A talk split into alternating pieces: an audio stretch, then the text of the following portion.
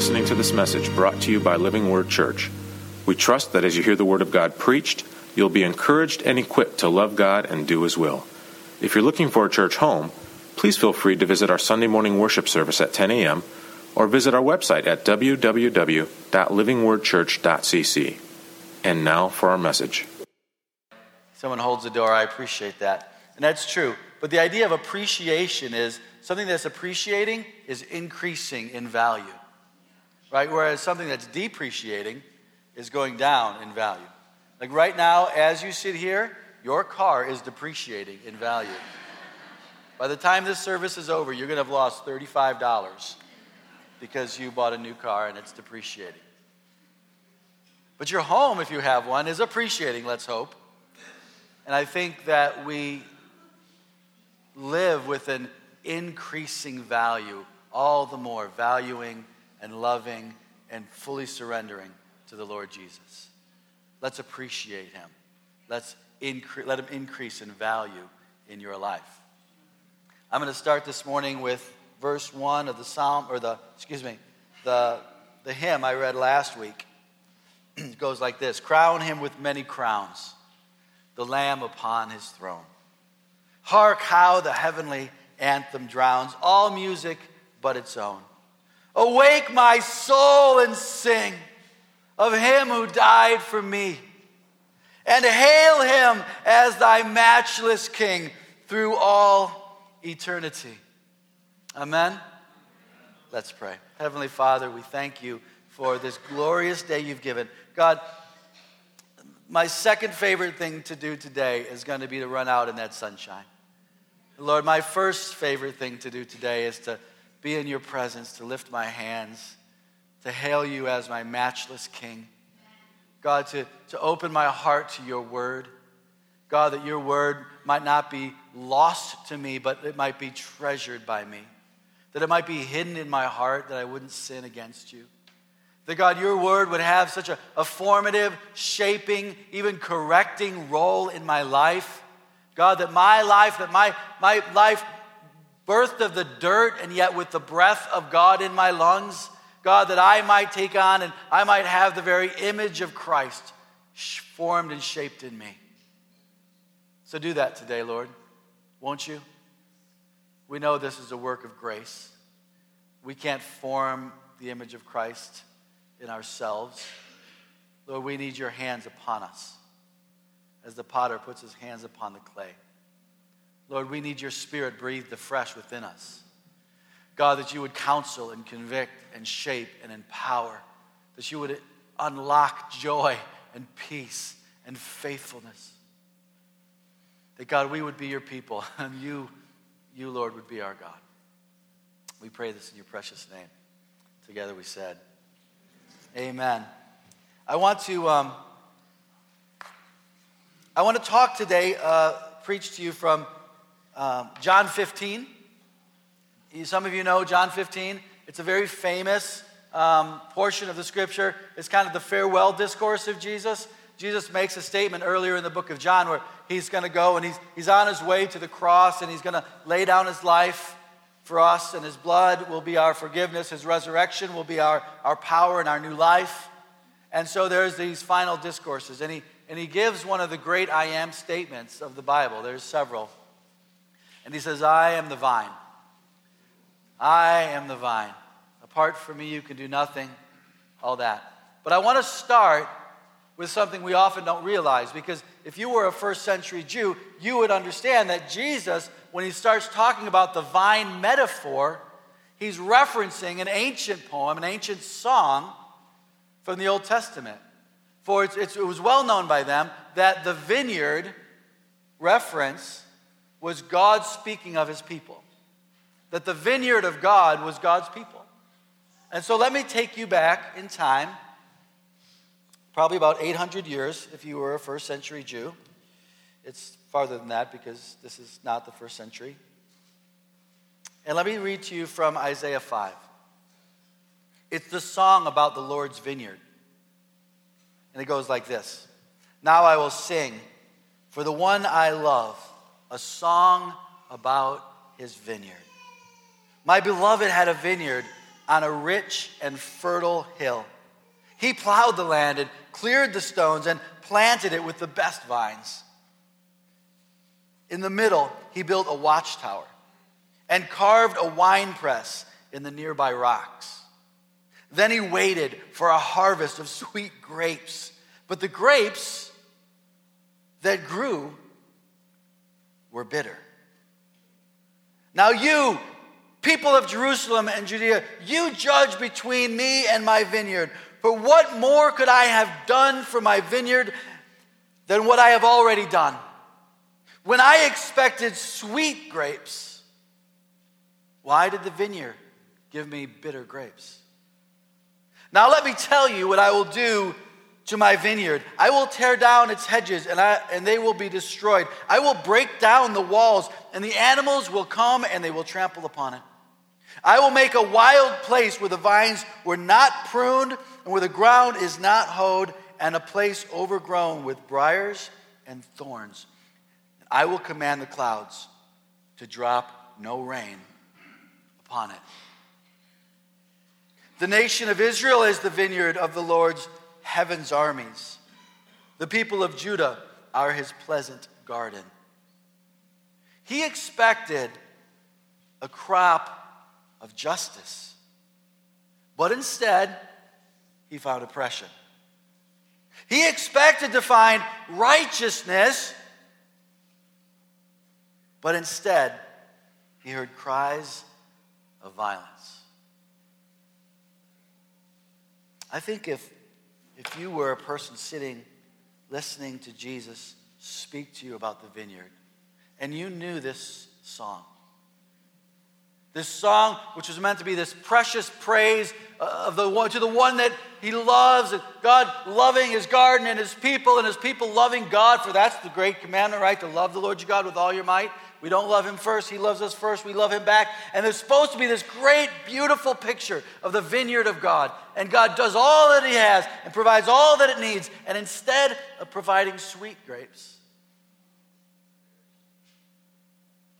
God's people return to him bitter, bitter grapes. And because of that, a judgment falls on the people. And in fact, the very people living in that first century, living to Jesus' words, were living under that judgment. That the word of the Lord had gone forth, and God had called his people to himself and brought great deliverance, brought great victory, had promised to always be present among them. That every place they set their foot, God would give them victory, and that God would be glorified in them, and they would be delighted in Him. It was a good plan. And yet, the people's response to God's good plan and merciful and abundant provision was bitter grapes. And so the judgment of the Lord came upon them. And it's important for us to understand that the judgment of the Lord, the discipline of God, is like a good father disciplining his children, that he disciplines those he loves. And God's discipline in their life and in your life, in my life, that God's discipline is always meant to be redemptive so that we would change, so that we would turn to him. And instead of giving him rebellion and bitterness, give him our hearts, give him obedience. Give him our sweet joy.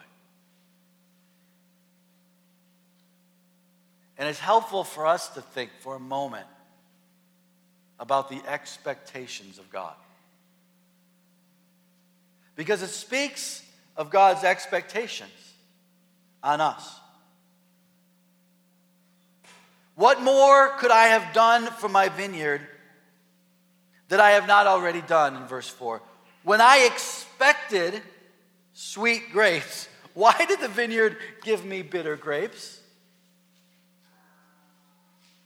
Uh, this is interesting. This is good. This is good for us. Just relax a minute. You have to embrace this.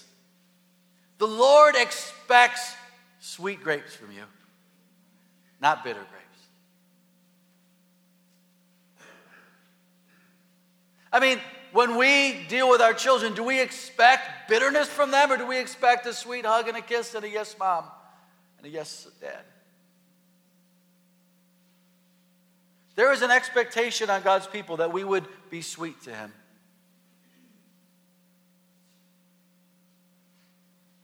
And He puts a finer point to it in verse 7. He expected a crop of justice, but instead he found oppression. When he talks about a crop of justice, he's really he's speaking of a, of, a, of a group, of a society, of a community of people that stands for that which is right and that opposes that which is evil. He's not so much talking about the individual heart of justice, although certainly that would be included. But God is saying, why do you as a people allow such injustice amongst your ranks? Why do you treat people and why do you allow a corporate fleecing of the poor? This, what Corey read to us was so powerful from Isaiah because it's one of the major themes. That you fast, you act religious, you do your Sunday thing, and yet in your hearts, you oppress and you take advantage of the poor and the disadvantaged. God says, My presence is there among you so that you would lift people up, not tear people down. And yet, the sin that so deeply embeds itself in our hearts only seeks to promote ourselves, even at the expense of others. And I'm talking if it's in a marriage or in a family or in like a, a, a region or society or a church, or if we're talking about national and global sociological injustices. Because this can be interpersonal and it can be systemic. By systemic, I mean there are systems in place in this world where the rich get richer and the poor get poorer. And I don't, not one person necessarily dreamed up the fact that we're going to elevate the rich and we're going to continue to crush the poor. Maybe some people think like that. But it's the natural tendency of a group of people who are not surrendered to God, living in his vineyard, bringing sweet grapes to him, that we allow systems to evolve and exist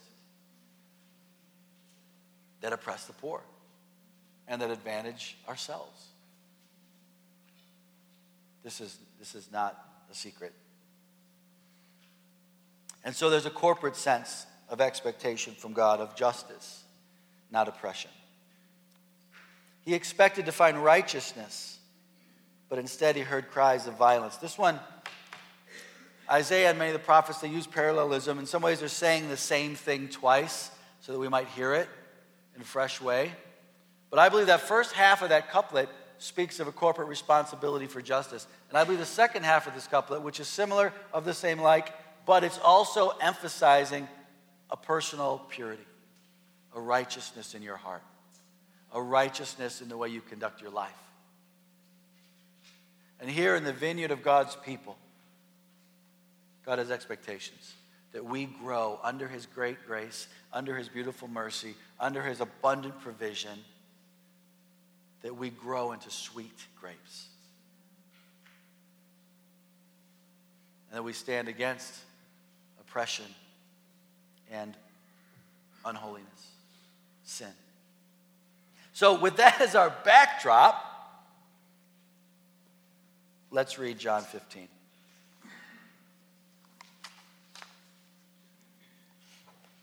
John 15, chapter 1.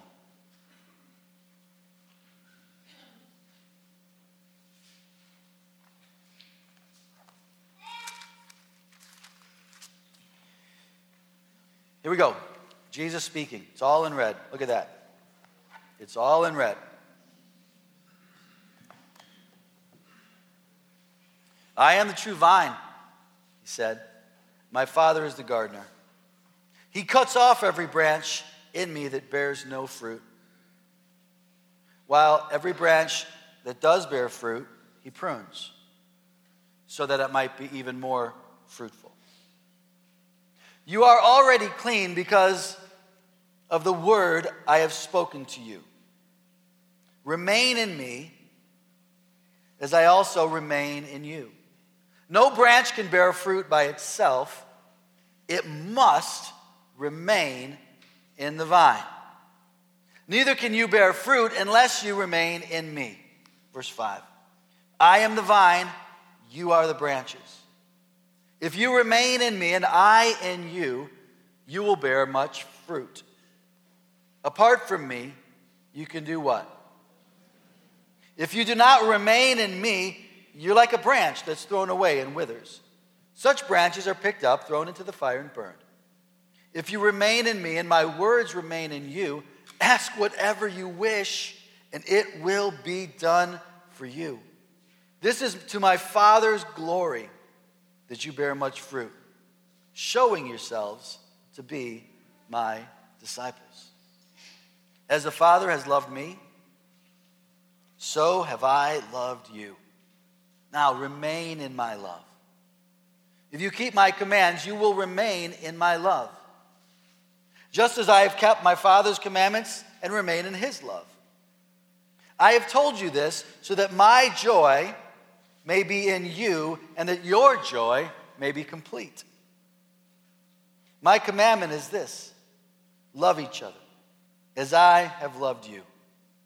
Greater love has no one than this to lay down one's life for one's friends. You are my friends if you do as I command. I no longer call you servants, because a servant does not know his master's business. Instead, I called you friends. For everything that I have learned from my Father, I have made known to you. You didn't choose me, but I chose you, and I appointed you so that you may go and bear fruit fruit that will last. And so, whatever you ask in my name, the Father will give you. And this command, this is my command, to love one another. Isn't that beautiful? I mean, there seemed to be a fair amount of repetition. Remain in me, and I will remain in you. I remain in my Father, my Father in me, and the love of my.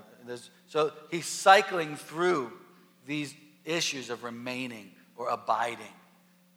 I prefer the word abide I think the ESV and some of the older translations say abide. There's this idea of remaining, just staying there. You could also use the word dwell. I, I think the imagery of some of the ancient language is pitch your tent, right? Camp out right there. Camp out in Christ. We should start a ministry, camping in Christ. Everyone's involved, and you can take a hot shower and sleep in your own bed. You do it wherever you want. But remain or abide, stay in that place. Let me bullet point just a couple things because it was repetitious and it did cycle through. But I want to bring some spotlight, some focus to abiding in the vine. First one is this abiding in the vine produces transformed lives. I mean, it seems very obvious, but maybe I should say it this way without abiding in the vine, your life will not be transformed into the image of Christ. Because Jesus says, I am the vine, and off of this vine come many branches. We're thinking this is a vineyard now, right? We're not talking about Tarzan in the jungle. We're talking about a vineyard vine. And so the vine is the thick part that has the root and and so off this vine comes all the branches, and on the branches hangs the fruit. And Jesus is saying, look, if you're not actually attached to the vine, the gardener, God the gardener, is going to just remove you. And he's saying so much like this you can pose and you can pretend, but God knows. You can't fool him. You can go through the motions of following Jesus or spirituality, you can put on all the trimmings of looking like you're a branch and even kind of scotch taped to the vine. But unless you're truly connected to Christ, the life of the vine, the life of God, is not getting to you. It is not running into your life. And that's why there's no fruit on the vine. And I, I warn you against posing. Posers, pretenders. Jesus also called them hypocrites. People that are clean on the outside, he called like a, a, a dirty uh, glass or a dirty mug. It's clean on the outside, but once you look inside, it's kind of old and disgusting, right? Use an example of, of people like this. who are like a tomb, whitewashed tombs. On the outside, it's all beautiful and painted nicely. But if you go inside, it's just dead, rotting flesh and bones. And the idea of abiding in Christ is that you must be legitimately connected. Now, some people question if they're legitimately connected to Jesus. But the Bible makes it very, very clear that if you believe in your heart, and you confess with your mouth that Jesus is Lord, you're connected. Right? You may be hanging on by a thread. Your faith might be small. It might be just like this little tiny branches on there. But Jesus assured us that we have the faith of the smallest, and he used mustard seed, now we're changing metaphors and parables a little bit. He said, just a little bit of faith. Trust me, we'll move every mountain.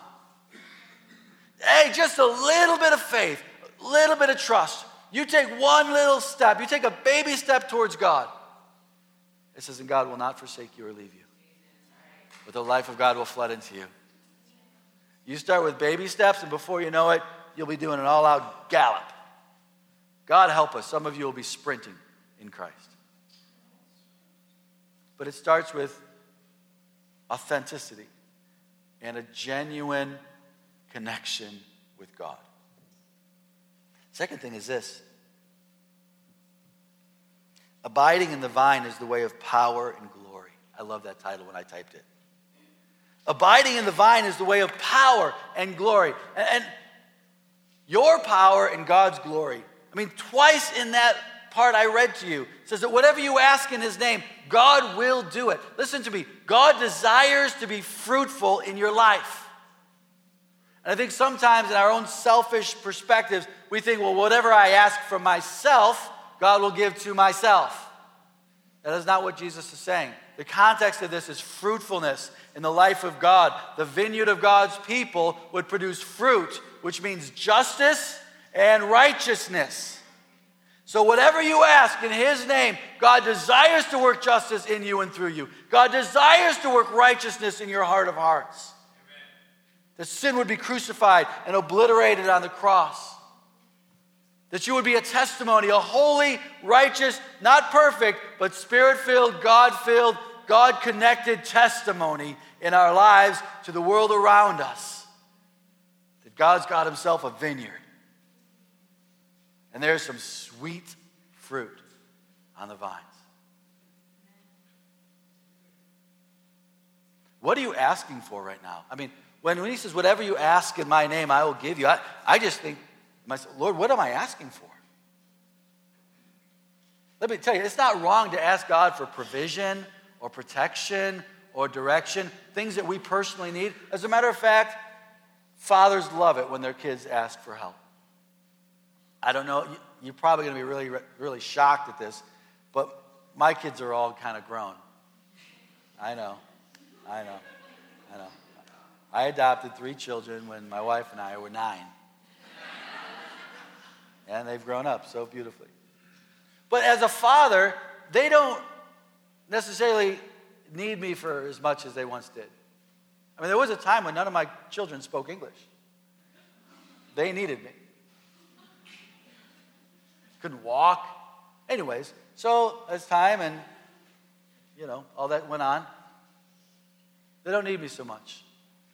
One of my daughters is married and moved away. But you know what? Every once in a while, she'll send me a text and she'll need me. And you know what? I don't say, like, oh, that silly girl. She's got her own husband. Deal with that. That ridiculous child. When is she ever going to walk on her own and live her own life? I don't think that.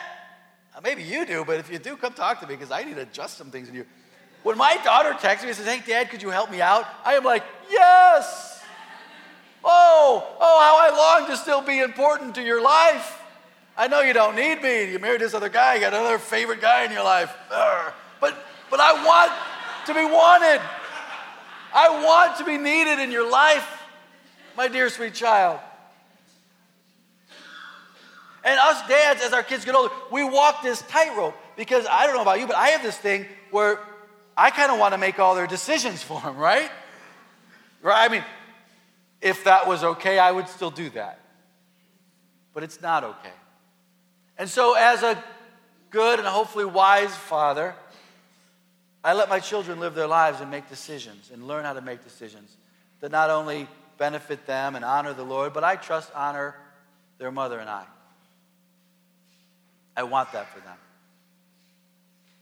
But I, I love it when they need me. Jesus, whatever you ask, according to the mission the mission of justice, the mission of righteousness, the mission of God's people to be a testimony on the earth that there's a better way to live, that there's a God in heaven who formed you and who loves you. As a matter of fact, who redeemed you. If only you would come and put your trust in him. This is the mission. And if there is anything that we might ask God according to that mission, God says, I will give it to you. I might even put an extra 20 in there just so you can get an ice cream when the mission's done. I think the Lord delights in that. I love it when my kids like, Dad, could I borrow $50 and I'll give them 70? Just because I want to be a part of their success and their joy. God deals the same way with you, even better. I know another shocker. God's a better parent than I am. I've only glimpsed a little bit of his goodness as a father, and I try to, I try to imitate it. Because when the kids get on with it, according to the mission, I'm not talking about my own children now, I'm talking about justice and I'm talking about righteousness. That God is glorified in us. Is God glorified in you? Let me ask you that. Maybe when you, when you talk about, think of yourself as a vineyard, you think of like the, the mission of it to be like, well, God's expectations is that I stand for something in the world that reflects justice. That I live for, if I give myself towards that which is right and good in the world. And that I conduct myself in my integrity of heart and my actions as a person. That there's righteousness there, that I'm reflecting Christ. As a matter of fact, I'm being the very image of God. I, I find it absolutely mind blowing that God would form us out of the dust, something so filthy and finite and dirty, and yet He would blow His breath into us, something so eternal and powerful and glorious. That we exist as these unique creatures in all of the universe, formed of the dust, but with the breath of God in us to reflect the image of our Creator. That's who you are. And you were built for, you were made for sweet fruit. Sweet fruit. And yet, sometimes, maybe most of the time, we simply think of what we have to do and we return for ourselves and how we want to live life and how we want this. And all we return to God is bitter. Bitterness. The next thing I want to talk to you about is abiding in the vine is a place of personal affection and joy. Listen to me. Jesus says, Come to the vine, remain in me. Why would you possibly remain in me? So I can whip your back and get you to do my work. No, Jesus has done the work. He wants you to live. He says, Remain in me. Why? So that your joy can be complete. There are such joys in Christ that are ours. If we remain, if we abide, if we dwell, if we camp out in Christ. I love how St. Augustine said it. St. Augustine, one of the greatest theologians of, of Christianity, lived in the 300s. He was a pretty impressive dude. His mom was a Christian, he wasn't. He lived a wild life early on. He was known as a womanizer and a great orator. He could speak well. He was like a lawyer. He had money. He had influence and power and fame. He just quickly rose up the ranks and he had women galore. All the ladies liked Augustine. And Augustine, when he finally came to Christ and God was hounding him and hounding him, and suddenly his heart gave in to the Lord. This is how he describes it. He says, Lord, you saved me from all of these lesser joys. And you saved me to the one true sovereign joy that is you. Don't spend your life on lesser joys. Don't spend your life on, on wasted on things that are so base and so beneath you. Listen to me. Many of the things that you find pleasure in are beneath you. You're called to righteousness. You're called to holiness. You're called to reflect the image of God. So do it. What's stopping you? Maybe you have too low expectations on yourself. God has made you this way. God has called you this way. It's never too late. It doesn't matter if you're five or 50. God forbid it would be too late. God calls us to Himself, and He wants His joy to be in us, for our joy to be complete. And He says, Remain in my love. His affection, the affection of God, He desires, longs to pour it out on you. Some of you are way too timid in worship. I mean it. You're way too timid in worship. You're waiting to see what the band does or what other people do, whether or not you'll actually enter in and, and feel the expressed, the manifest affection of God. I'm telling you this morning, knock it off. Enough with your timidity. Enough with your fear of man, wondering what other people are thinking of you. Enough with you being too lazy or distracted. Come on. Don't return to God bitter grapes. He says, he says, remain in me and remain in my love. I don't know about you, but in any relationship I have in life, if I want to remain in an affectionate, loving relationship, I need to open myself up to that relationship. I need to pursue that relationship. I need to welcome that relationship in. And the walls need to come down, and my heart needs to be exposed. And to some places, some people, that has not been a safe thing to do. But listen to me when it comes to your Maker and your Savior and the lover of your soul, it is not only safe, it is appropriate and it is urgent. Come on, remain in me, Jesus says. Remain in my love. Abiding in the vine is a way of, it's a place of personal affection and joy. Let me just take a few minutes. And I want to touch on a couple of things. Because this idea of abiding is important, and abiding means remaining and staying and dwelling and camping, camping out, pitching your tent in Christ. I think if I could just use that metaphor a little bit, um, I want to warn you of two things. The first thing is this wandering away wandering off. People that wander off aren't runaways.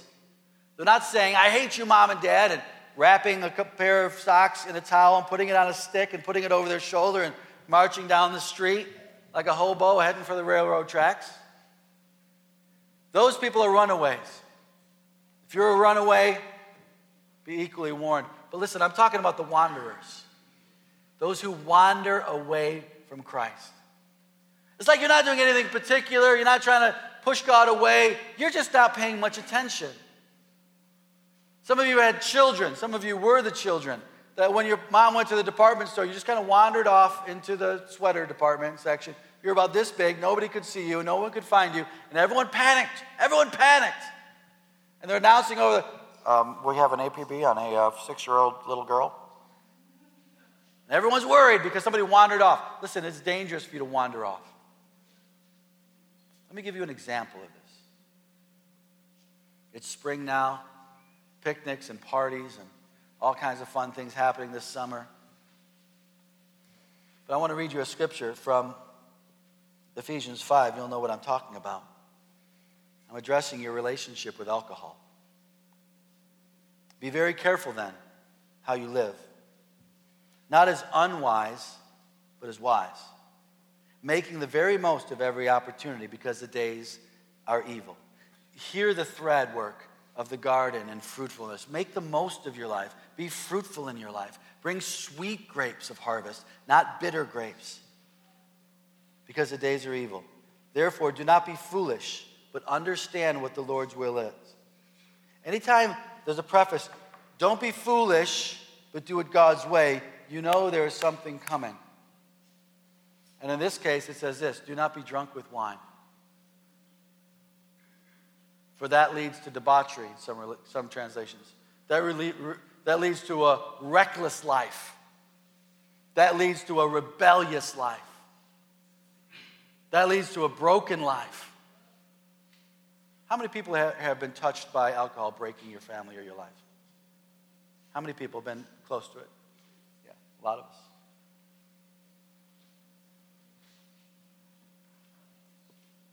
Do not get drunk with wine, which leads to debauchery or a broken life. Instead, be filled with the Spirit, speaking to one another with psalms and hymns and songs from the Spirit. Sing and make music in your heart to the Lord, always giving thanks to God the Father for everything in the name of the Lord Jesus Christ.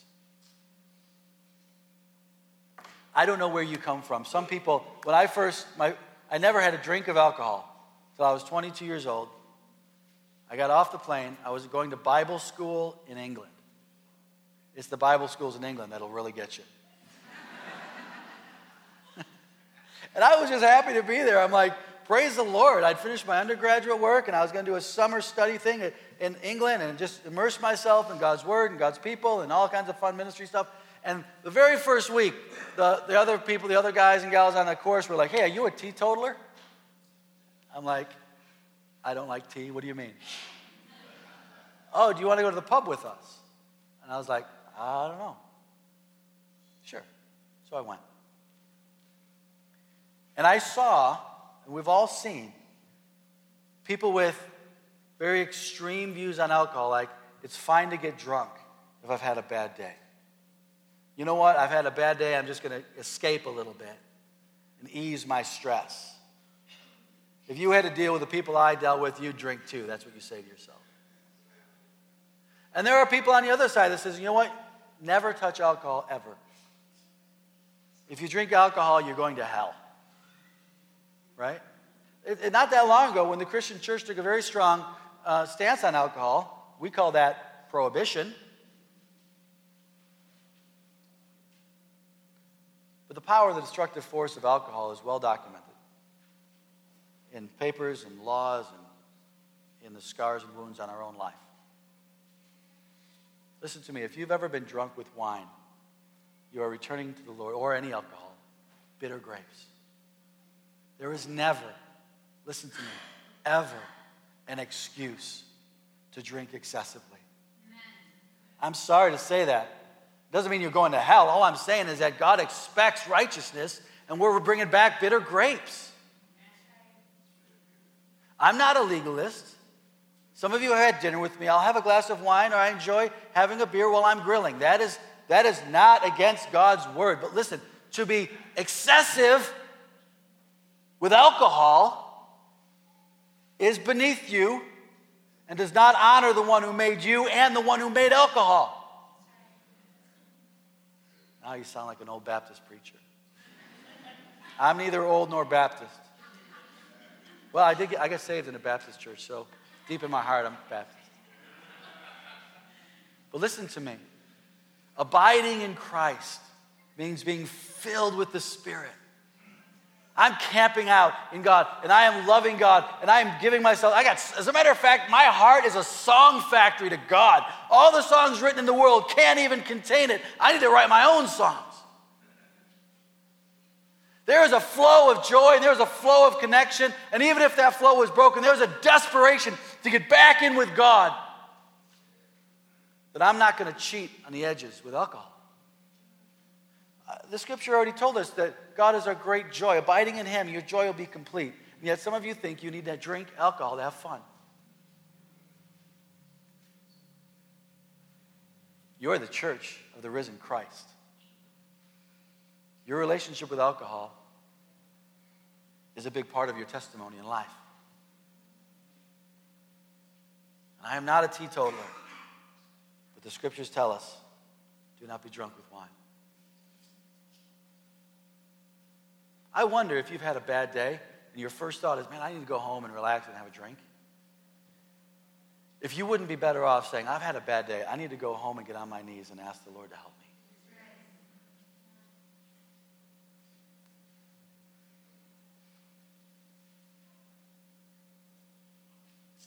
I live my whole life with people that drink heavy or people that don't drink at all. And listen to me, it is completely possible as a matter of fact, it's not even that hard to have a God honoring relationship with alcohol. He made it. Remember the, the story of the wedding? He made the, he's like, we've run out. Let's have the best wine now. It wasn't so, the, it wasn't so that the people could get plastered at the wedding. The people at the wedding were like, I'm not having fun. I'm not buzzing enough. I'm not, man, I need to get, I need to get plastered today. Let's have some serious fun. It wasn't for that. Wine was a legitimate form of celebration in that setting, as it is in some of our settings. But it's never to be taken to excess. It's quiet in here now. Can I get an amen? Can I get a, I'll do my best? Well, your best will not be enough, which is why you need to be filled with the Spirit. Last thing is this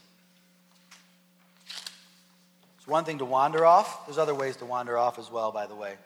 But our relationship with alcohol is a, is a very easy and obvious one, and I don't talk about it enough. And so don't wander off with alcohol or any other drugs for that matter. The second one is getting pushed off, right? Think of King of the Hill. When's the last time someone played King of the Hill? Has anyone ever played King of the Hill? Am I alone on this? Oh, man. Playing King of the Hill on top of a, a giant snowdrift that the plows put together is one of the great joys of my childhood. It also sent me to the hospital. Most of my great joys of my childhood did include medical care. But lucky for me, my mom was a nurse, so she could kind of take care of that. Abiding in Christ. There are things in our life that we don't wander off and just kind of uh, neglect or lack of attention, but actually knock us off the hill. Disappointments, heartaches turn into resentments and bitterness, which turns into unforgiveness, which turns into a toxic cesspool of stuff. And you can get knocked off the hill. And I'm just want to put before you today, if this is you, I want to give you a couple things. Number one, oftentimes we're disappointed or hurt in life is because we've had misguided expectations. I read to you in John 15 that Jesus calls us friends. Why? Because a friend knows the master's business. And I think many expectations that we have is, is, is really not that we would be about God's business, that somehow God would be about my business. That God is my personal go to help desk, genie in a bottle. When I need Him, I call upon Him. And when things don't go right in my life, and things have not gone right in our lives, right? That somehow that creates a resentment or a bitterness or a disappointment. And we need to go back and kind of reboot that and say, wait a second. I am not here for God to be about my business. I am here to be about God's business. This has happened to me many times in my life when disappointments have knocked me for six or eight. What's the number? Knocked me out. And I've been hurt and I've been angry. And I was reminded by people that a man's anger does not bring about the righteous life that God desires. And so the resolution of anger for me was not to just be like, okay, fine, God, I forgive you because you didn't do what I wanted. You didn't come through for me when I defined it this way. It was for me to adjust my expectations say, Lord, I am not here for you to be my butler. God, I am here to be about your business. And if I get wounded in the process, if I get brokenhearted in the process, my only way forward, God, is to put myself back in your hands and say, Heal me, restore me. Remove the anger, remove the resentments. Because I don't want to bring bitter grapes to God. I don't. I want to remain in Him. And even if He slay me, I still want to learn to trust Him. Even if He puts me into the furnace, I want to be able to say, like our three heroes, God can save me, and even if He doesn't, I won't bow the knee to your idol. I won't cave into doing things the world's ways. There was a man listed, and this will be my final story. Oh no. Last week, you were very patient with me last week, by the way. I don't know what happened. I went in like sermon 2.0 and I should just finish, okay? But no one left. There was a man named Shammah, 2 Samuel 23. And he was one of David's mighty men. There's a list of David's mighty men. It kind of gives their great, like these hero adventure stories in, in the, the annals of King David. And it says, of, it says um, Shammah, the son of Agee, the Harite. When the Philistines banded together at a place where there was a field of lentils, Israel's troops fled from them. But Shammah took his stand in the middle of the field. He defended it and he struck the Philistines down, and the Lord brought about a great victory. This is my last thought. Think of David's mighty men, great mighty men, and suddenly the Philistines, who can't take them on like on their own, they band together and make a large group. And they come at David's mighty men. And they are so powerful. Picture some of the circumstances in your life.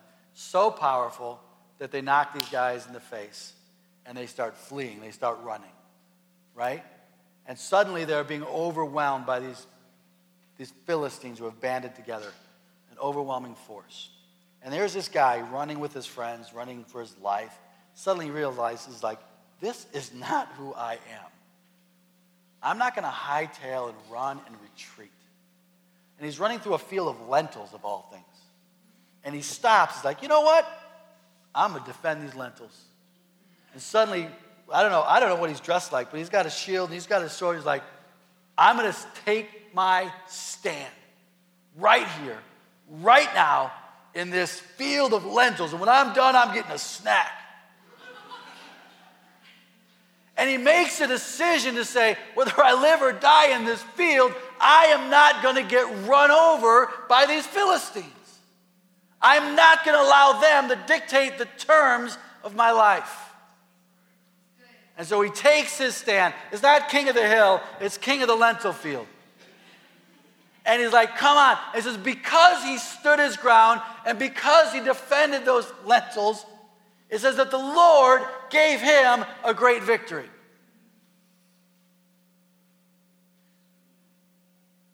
Am I preaching to you right now? You got to feel the lentil somewhere that needs to be defended?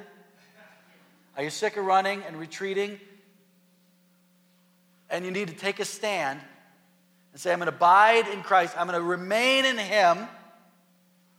And I'm not going to continue letting life circumstances dictate who I am, but I'm going to take my stand and I'm going to fight here. And maybe I'm going to die here, but I believe that the battle is the Lord's and that I will take this stand and God will give me the victory.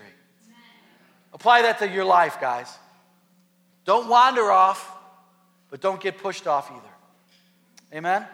Stand with me. I preached long enough. I think you got the message.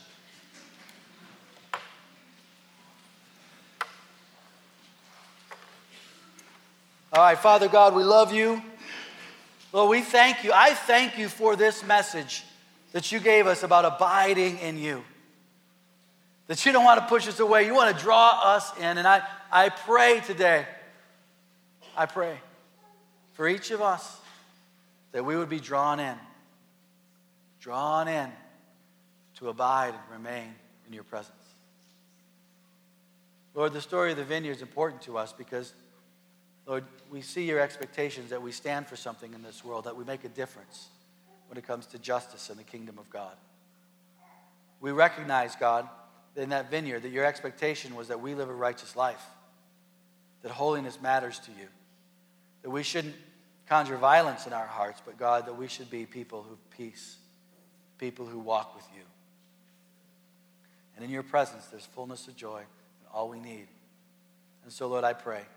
I pray for the wanderers, God, that they would repent and come back to you. Lord, that specifically as it comes to alcohol, God, that they would see your word and say, I'm bringing sour grapes because I'm not obeying God's word. God, I pray for those who have been victimized, been knocked off the wall, knocked off the hill. and they're just running for their lives. God, I pray through your word today that courage would awaken in them and they would take their stand. Let nothing move them. Stand firm. And that, Lord, you would give them victory, whatever situation or circumstance they find themselves. We pray this in your precious name, and it is precious to us, Lord. Amen. Amen. God bless you. Have a great week. It's Mother's Day next week. Bring your mama to church. We'll feed her good.